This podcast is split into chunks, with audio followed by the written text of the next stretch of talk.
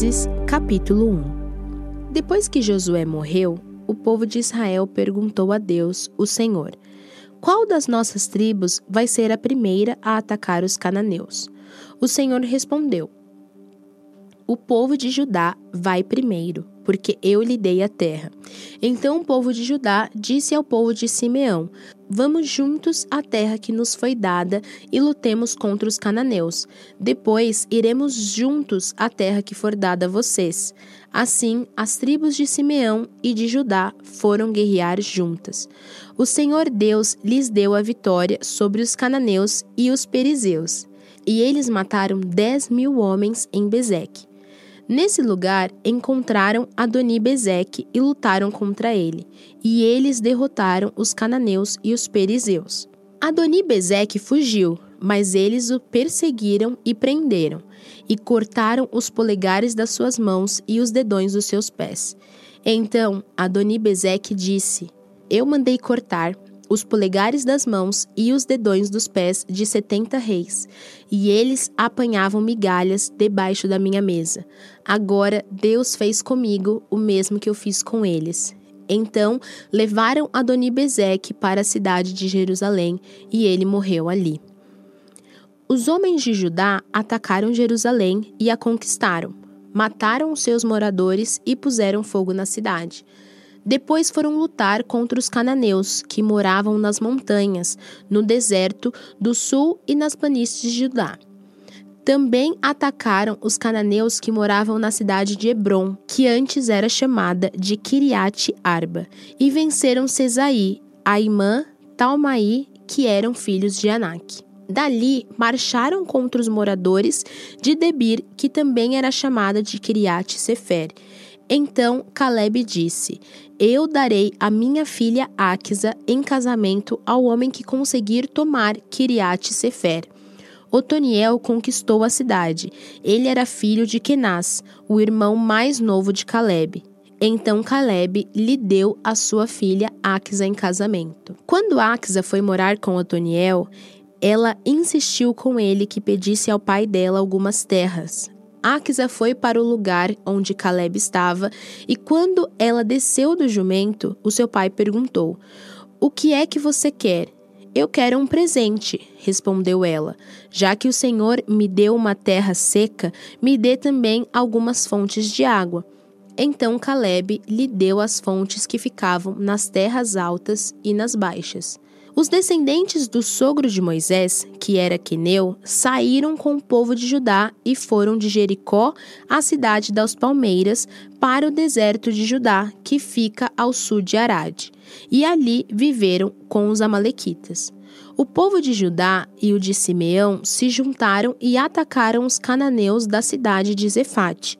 Em nome de Deus, eles destruíram completamente a cidade e mudaram o seu nome para Orma eles não tomaram Gaza, Asquelon e Ecrom e os seus territórios vizinhos. O Senhor Deus ajudou o povo de Judá e eles conquistaram a região das montanhas, mas não puderam expulsar os moradores do litoral, porque eles tinham carros de ferro. Como Moisés havia mandado, a cidade de Hebron foi dada a Caleb, e ele pôs para fora dali os três filhos de Anak.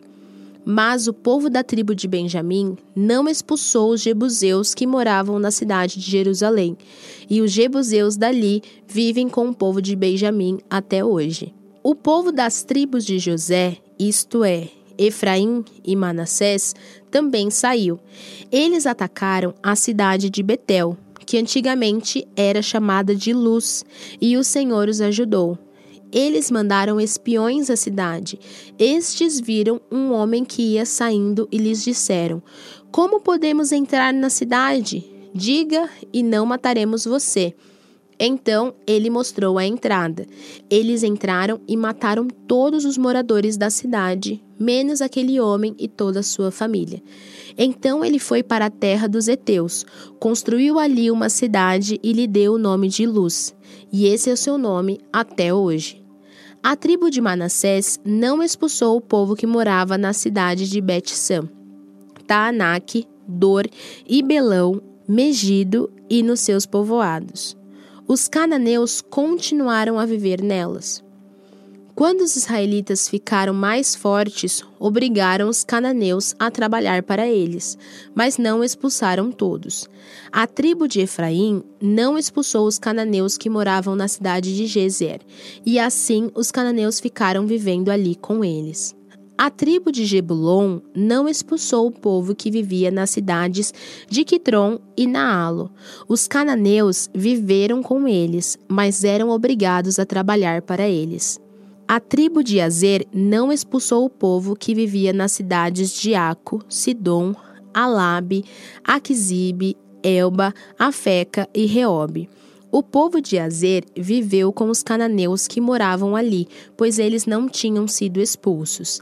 A tribo de Naphtali não expulsou o povo que morava nas cidades de Bet-Semes e Bet-Anate.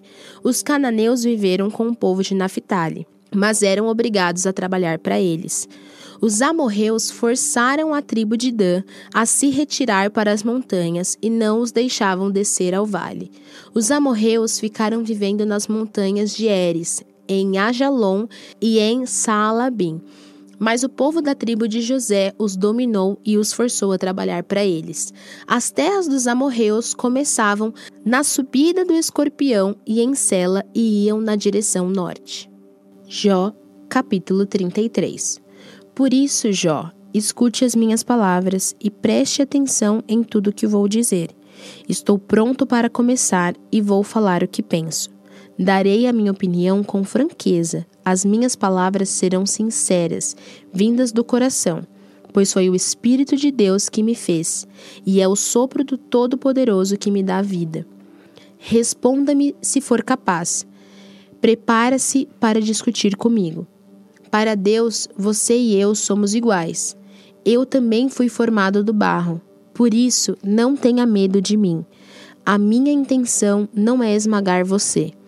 Creio que ouvi você dizer o seguinte: não sou culpado, não fiz nada de errado, estou inocente, não cometi nenhum pecado. É Deus quem inventa motivos para me atacar. Ele me trata como se eu fosse um inimigo. Ele amarrou os meus pés com correntes e fica vigiando tudo o que faço. Mas eu lhe digo que você não tem razão, pois Deus é maior do que as criaturas humanas. Por que você acusa Deus afirmando que ele não dá atenção às nossas queixas? Deus fala de várias maneiras, porém nós não lhe damos atenção. De noite, na cama, quando dormimos num sono profundo, ele fala por meio de sonhos ou de visões. Deus fala aos nossos ouvidos e os seus avisos nos enchem de medo. Ele fala com a gente para que deixemos de pecar e para que não nos tornemos orgulhosos. Assim, ele nos livra da morte e não deixa que nos joguem na sepultura. Outra vez, Deus castiga com doenças e com fortes dores que não passam. O doente perde o apetite e não quer nem ver as comidas mais gostosas. Ele emagrece, vai se acabando e no fim vira pele e osso. Ele está às portas da morte, logo será levado para a sepultura. Pode ser que ele venha a ser socorrido por um anjo, um dos milhares de anjos de Deus, que ensinam a gente a fazer o que é certo. O anjo terá pena dele e pedirá: solte-o, ele não deve descer ao mundo dos mortos. Aqui está o pagamento do seu resgate. Então ele terá saúde novamente e o seu corpo será forte como era na juventude. Quando orar, Deus o atenderá. Ele o adorará com alegria e Deus o aceitará de novo como um homem direito. Ele dirá a todos: Pequei, cometi injustiças, mas Deus não me castigou. Ele me salvou da morte. Eu ainda posso ver a luz. Deus faz tudo isso com a gente e faz várias vezes. Ele não deixa que morramos e assim continuamos a ser iluminados pela luz da vida. Agora, Jó, escute com atenção. Fique calado, pois vou falar.